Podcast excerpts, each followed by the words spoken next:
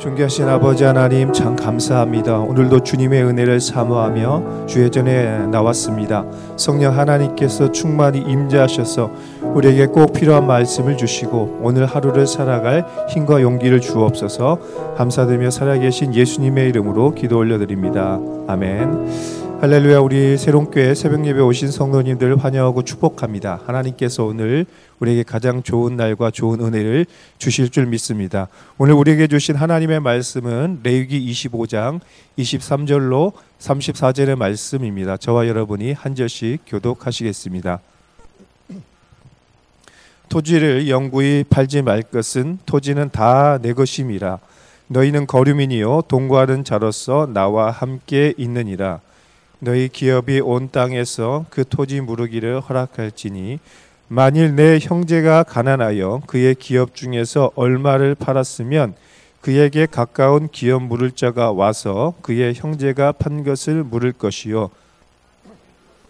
싸움이 없고 자기가 부유하게 되어 물을 힘이 있으면 그 판 해를 계수하여 그 남은 값을 산자에게 주고 자기의 소유지로 돌릴 것이니라 그러나 자기가 물을 힘이 없으면 급한 것이 희년에 이르기까지 산자의 손에 있다가 희년에 이르러 돌아올지니 그것이 곧 그의 기업으로 돌아갈 것이니라. 성벽 있는 성내의 가옥을 팔았으면 판지 만 1년 안에는 물을 수 있나니 곧 그 기한 안에 물으려니와 1년 안에 물으지 못하면 그 성 안의 가옥은 산자의 소유로 확정되어 대대로 영구히 그에게 속하고 희년에라도 돌려보내지 아니할 것이니라. 그러나 성벽이 둘리지 아니한 촌락의 가옥은 나라의 전토와 같이 물러 주기도 할 것이요 희년에 돌려보내기도 할 것이니라. 레위 족속의 성읍 곧 그들의 소유의 성읍의 가옥은 레위 사람이 언제든지 무를 수 있으나 만일 레위 사람이 무르지 아니하면 그의 소유 성읍의 판 가옥은 희년에 돌려 보낼지니 이는 레이 사람의 성읍의 가옥은 이스라엘 자손 중에서 받은 그들의 기업이 됨이니라. 그러나 그들의 성읍 주위에 있는 들판은 아멘. 부동산 정책은 민심의 풍향계와 같습니다. 국가의 부동산 정책에 따라서 민심이 요동하고 삶의 근간이 흔들리기 때문입니다. 왜냐하면 땅은 인간의 생활 터전이자 경제 활동의 중심지이기 때문이죠. 그래서 성경도 인간이 흙에서 지음을 받아서 땅에서 살다가 다시 땅으로 존재 땅으로 돌아가는 존재라는 것을 잘 보여주고 있습니다. 이처럼 저와 여러분, 인간들은 땅을 떠나서는 단 한순간도 살아갈 수 없는 존재입니다. 그렇기 때문에 하나님께서는 땅을 인간에게 무상으로 주셔서 그곳에서 생육하고 번성하고 땅에 충만하여 기쁘게 살기를 원하셨습니다. 뿐만 아니라 우리가 땅에서 잘 살 수 있는 원리와 방법도 가르쳐 주셨죠. 이처럼 하나님의 부동산 정책은 이 세상의 법과는 달라서 사랑과 은혜의 기반을 두고 있습니다. 그래서 우리가 하나님의 법대로만 살아가게 된다면 하나님의 은혜와 사랑을 충만히 누릴 뿐만 아니라 모두가 함께 잘 살 수 있는 그런 삶을 누리게 되는 것이죠. 하지만 아담 이후로 타락한 모든 인류는 인간의 마음에 탐심과 두려움이 가득해서 땅 따먹기와 땅 지키기에 급급한 그런 삶을 살아가고 있는 것입니다. 인류의 역사를 땅 따먹기와 땅 지키기로 그렇게 볼 수도 있는 것이죠. 이런 점에서 볼 때 오늘 말씀은 우리가 회복해야 될 성경적인 땅의 개념과 원리, 그리고 어떻게 하면 우리가 이 땅에서 하나님이 기뻐하시는 삶을 살 수 있는지를 잘 보여주고 있습니다. 비록 시대와 문화가 달라서 동일하게 적용하기는 어렵겠지만 오늘 우리가 이 원리를 우리의 삶에 적용하고 나아갈 때 하나님이 원하시는 공의와 사랑이 이 땅 가운데 가득하게 되고 우리를 통해서 무너진 땅의 질서와 무너진 삶의 인생들이 회복되게 될 줄 믿습니다. 먼저 성경적인 부동산 정책의 대헌장은 모든 땅의 소유권은 하나님께 있다라는 것입니다. 우리 23절의 말씀을 함께 보겠습니다. 토지를 영구히 팔지 말 것은 토지는 다 내 것임이니라. 너희는 거류민이요 동거하는 자로서 나와 함께 있느니라. 아멘. 하나님은 땅의 창조주이고 땅을 관리하고 소유하시는 분입니다. 우리는 누구라고 말하고 있습니까? 우리는 거류민이요 함께 동거하는 자. 그러니까 잠시 나그네와 같이 살아가는 그런 자라고 말씀을 하고 있습니다. 하지만 그럼에도 불구하고 하나님께서는 우리가 이 땅에서 자유롭고 풍요롭게 살 수 있는 우리의 생활의 기본권과 인권을 보장해 주셔서 우리가 이 땅에서 잘 살 수 있도록 하셨습니다. 이것은 너무나 중요한 가치를 지니고 있습니다. 당시 고대 근동의 왕들은 우리 하나님과 달라서 자기 백성들을 노예로 부르며 부리며 착취했습니다. 그들의 노동력을 갈취했습니다. 그래서 자기를 위한 성을 쌓고 자기를 위한 피라미드를 짓게 하는 게 고대 근동의 왕들의 특징이었죠. 하지만 우리 하나님은 어떻습니까? 우리가 하나님의 땅에서 자유를 누리고 기쁨을 누리고 평화와 번영을 누리는 그런 삶을 살기를 원하셨습니다. 우리 하나님은 이기적이고 악한 다른 왕들과 달리 우리의 삶을 기뻐하시고 우리가 잘 살아갈 수 있도록 언제나 지키고 보호하시는 그런 좋은 하나님입니다. 나와 함께 있다라는 표현처럼 하나님께서 우리와 함께 하시면서 친히 우리를 지키고 우리를 보호하고 우리를 다스려 주시는 너무나 좋은 그런 하나님이라는 것입니다. 그렇기 때문에 하나님을 우리의 왕으로 삼고 있다면 우리도 우리의 왕 대신 하나님의 삶의 그 가치를 따라서 연약한 자를 세우고 돕고 무너진 땅의 질서를 회복해야 할 것입니다. 그래서 우리가 그렇게 살아가게 된다면 좋은 공동체, 모두가 행복한 공동체가 될 것입니다. 24절과 25절의 말씀을 함께 보겠습니다. 너희 기업의 온 땅에서 그 토지 무르기를 허락할지니 만일 내 형제가 가난하여 그의 기업 중에서 얼마를 팔았으면 그에게 가까운 기업 물을 자가 와서 그의 형제가 판 것을 물을 것이요 이처럼 모든 토지의 소유권은 누구에게 있습니까? 하나님께 모든 토지의 소유권이 있지만 토지를 사용할 수 있는 권리와 책임은 우리에게 위임해 주셨습니다. 여기서 주목할 점은 경제적으로 무너진 사람들도 다시 회복할 수 있는 기회와 소망이 있다라는 것입니다. 여러분 우리가 살아가는 삶에는 여러 가지 변수가 있습니다. 그래서 때로는 극심한 가난에 빠질 수도 있습니다. 아무리 열심히 노력하고 땀을 흘려도 우리의 의지와 상관없이 때로는 우리의 삶이 극심한 가난에 빠질 수도 있습니다. 당시 농경부나 사회를 살았던 이스라엘 백성들은 아무리 열심히 일을 해도 때로는 기근과 가뭄 때문에 경제가 무너질 때가 있었습니다. 그럴 때는 살아가기 위한 삶의 특단의 조치를 내려야 했습니다. 빛의 정도에 따라서 다르겠지만 자기 땅의 일부를 팔아서 다른 사람의 소장농이 되는 경우가 있었습니다. 그리고 너무나 너무나 가난해서 자기의 모든 땅을 팔아도 인생의 문제가 해결되지 않으면 어떻게 합니까? 자기 자신을 팔아서 다른 사람의 종이 되는 경우가 있었습니다. 이렇게 빛의 정도에 따라서 어, 자기 자신을 팔거나 땅을 팔아서 어려운 삶을 살아야 했습니다. 하지만 이스라엘 사회에는 그럼에도 불구하고 소망이 있었습니다. 왜 그랬습니까? 무너진 인생도 다시 일어날 수 있는 기회가 있었던 거예요. 그것은 오늘 말씀에 나오는 것처럼 기업 물을 자라고 표현한 고엘 제도가 있었기 때문인 거예요. 형제 중에서 가장 가까운 사람이 무너진 사람의 삶을 회복시켜주는 그 고엘 제도가 있었기 때문에 무너진 인생도 다시 일어날 수 있었던 것이죠. 마치 보아스가 나오미와 루스의 텅 빈 인생들을 다시 회복시켜 준 것처럼 우리 인생이 무너졌을 때 내게 가장 가까운 가족과 가장 가까운 형제가 내 삶을 회복시켜 주는 그 고엘 제도가 있었다라는 것입니다. 이것은 땅의 모든 토지의 모든 소유권을 가진 하나님께서 직접 만드신 법인 거예요. 하나님의 은혜와 사랑을 실천하는 방안으로 우리에게 주신 것입니다. 그래서 하나님의 백성은 잠시 잠깐 극심한 고난에 시달릴 수는 있으나 빈곤의 대물림은 일어나지 않습니다. 왜 그렇습니까? 하나님께서는 고해 시스템을 통해서 가까운 사람들이 무너진 인생들을 회복시키게 하셨고 또 희년이 돌아오면 모든 것이 다 리셋이 되어서 다시 살아갈 수 있는 삶의 터전이 생기게 되는 것이죠. 하지만 여기서 우리가 주목해야 될 점이 있습니다. 그것은 가난한 형제들을 당연히 돌봐야 하는 것이 맞겠지만 가난한 형제라도 스스로 자기의 문제를 해결할 수 있도록 해결하도록 돕고 있다라는 것이죠. 26절로 28절의 말씀을 함께 보겠습니다. 만일 그것을 물을 사람이 없고 자기가 부유하게 되어 물을 힘이 있으면 그 파네를 개수하여 그 남은 값을 산자에게 주고 자기의 소유지로 돌릴 것이니라.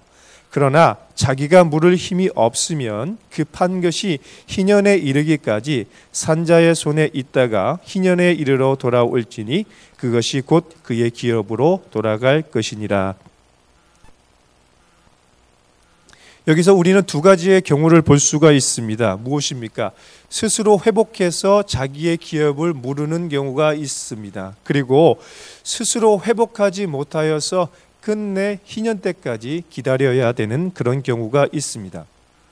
스스로 노력해서 자기의 기업을 회복할 수 있는 것이 가장 좋은 방법입니다. 하나님은 그냥 무턱대고 도우라고 하는 게 아니에요. 자기 힘으로 땀을 흘려서 자신의 삶을 먼저 회복하라라고 이야기를 합니다. 그러나 그럼에도 불구하고 회복할 수 없다면 희년에 모든 것이 다 리셋되어서 다시 살아갈 수 있는 터전이 회복되게 되는 것입니다. 여러분 왜 하나님은 이렇게 하셨을까요? 그냥 회복시켜 주시면 안 될까? 무너진 것도 참 마음이 힘든데 왜 굳이 본인이 땀 흘려서 일하게 하셨을까? 여러분 그것은 하나님은 우리를 노예로 생각하지 않기 때문인 것입니다.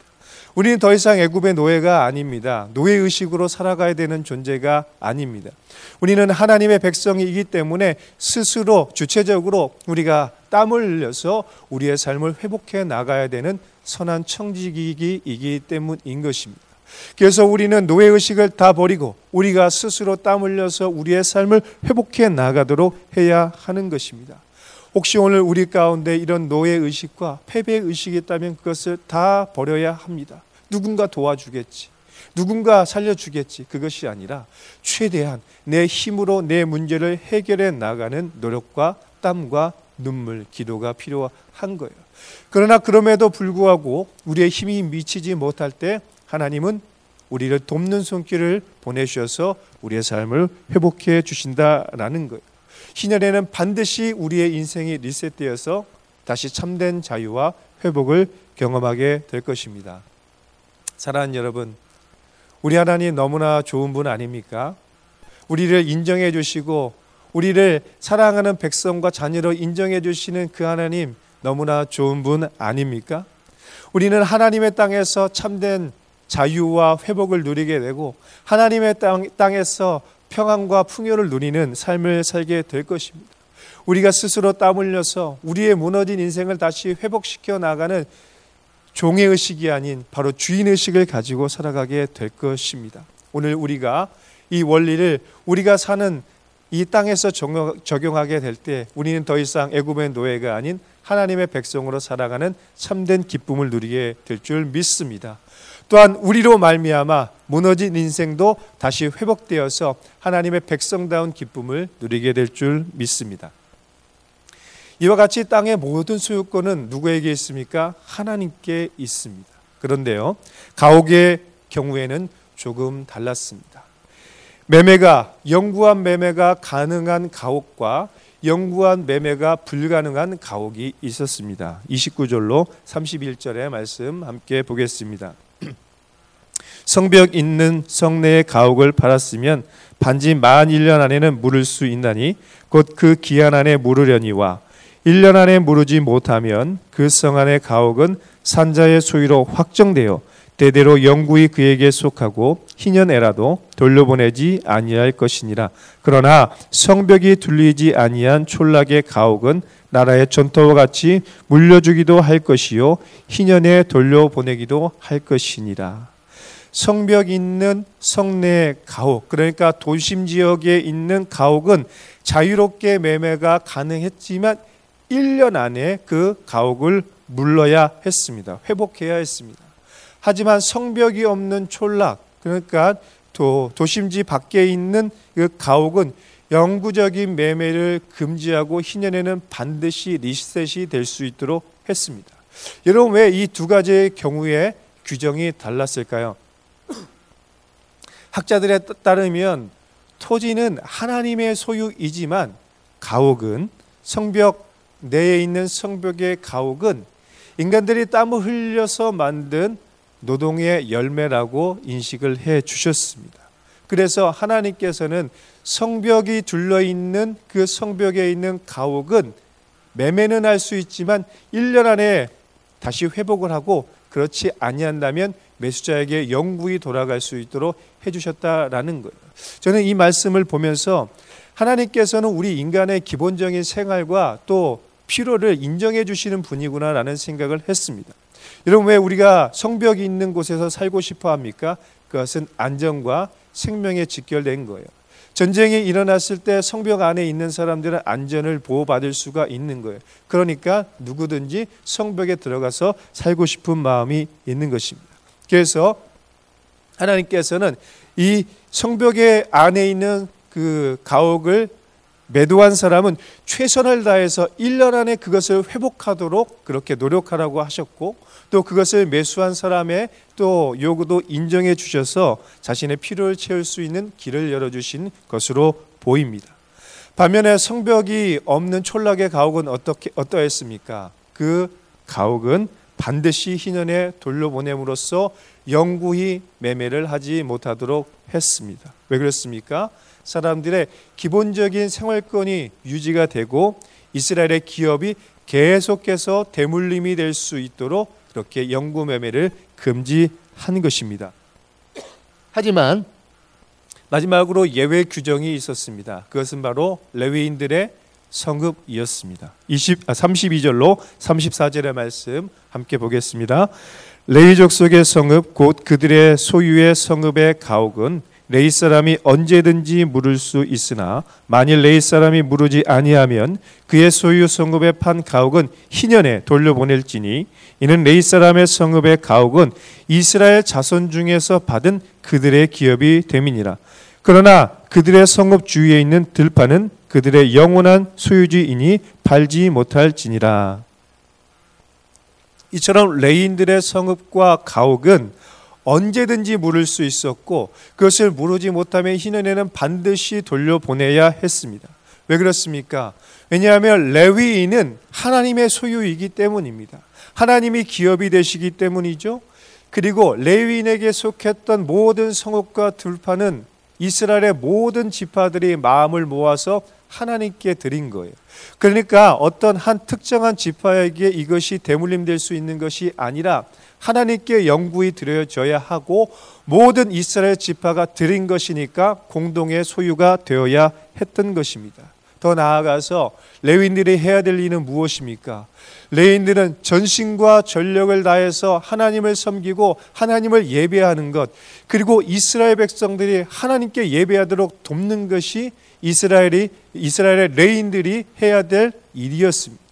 그러니까 성읍을 짓고 들판을 가꾸는 게 중요한 게 아니라 레위인들은 오직 하나님께 예배하고 이스라엘 백성들이 하나님께 전적으로 예배할 수 있도록 돕기 위해 레위인들에게는 특별한 예외 규정을 두었다라는 것입니다.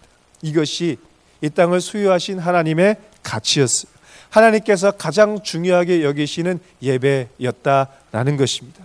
사랑하는 여러분, 오늘 우리는 성경적인 땅의 의미를 우리의 삶에 적용해야 할 것입니다.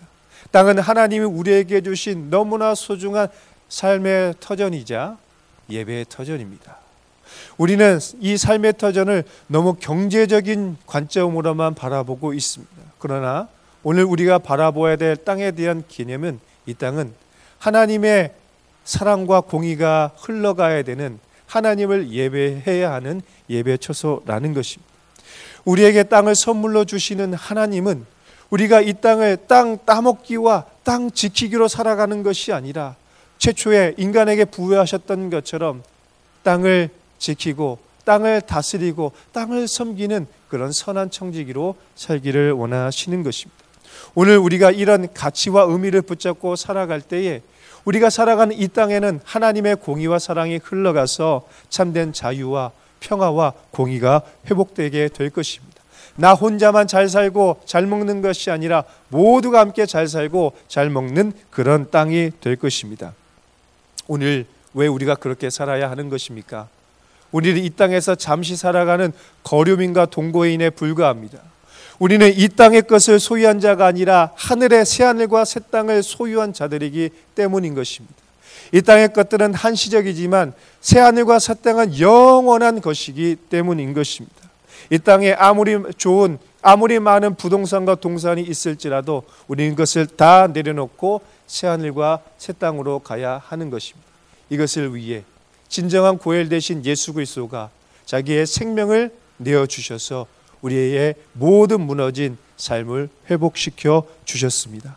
사랑하는 여러분, 이제 그 누구도 그 무엇도 우리에게 주신 새 하늘과 새 땅을 빼앗아 갈 수 없습니다. 우리는 영원한 새 하늘과 새 땅을 보장받은 레위인들인 것입니다. 그러므로 이 땅에서 비록 이 땅에서 살아가지만 새 하늘과 새 땅을 바라보며 천국의 가치를 지향하고 하나님이 원하시는 선한 청지기의 삶을 살아가시길 예수님의 이름으로 축원합니다. 함께 기도하겠습니다. 존귀하신 아버지 하나님 참 감사합니다. 오늘 이 말씀을 통해서 우리가 선한 청지기로 살아가야 될 것을 다시 한번 깨닫고 주님의 영광을 위해 주님의 공의와 사랑을 실천하기 위해 다시 마음을 다잡아 봅니다. 성령 하나님께서 우리가 이 땅에서 살지만 천국을 지향하는 선한 청지기로 살아갈 수 있도록 새로운 마음을 허락하여 주시옵소서. 모든 말씀을 살아계신 예수님의 이름으로 기도 올려드립니다. 아멘.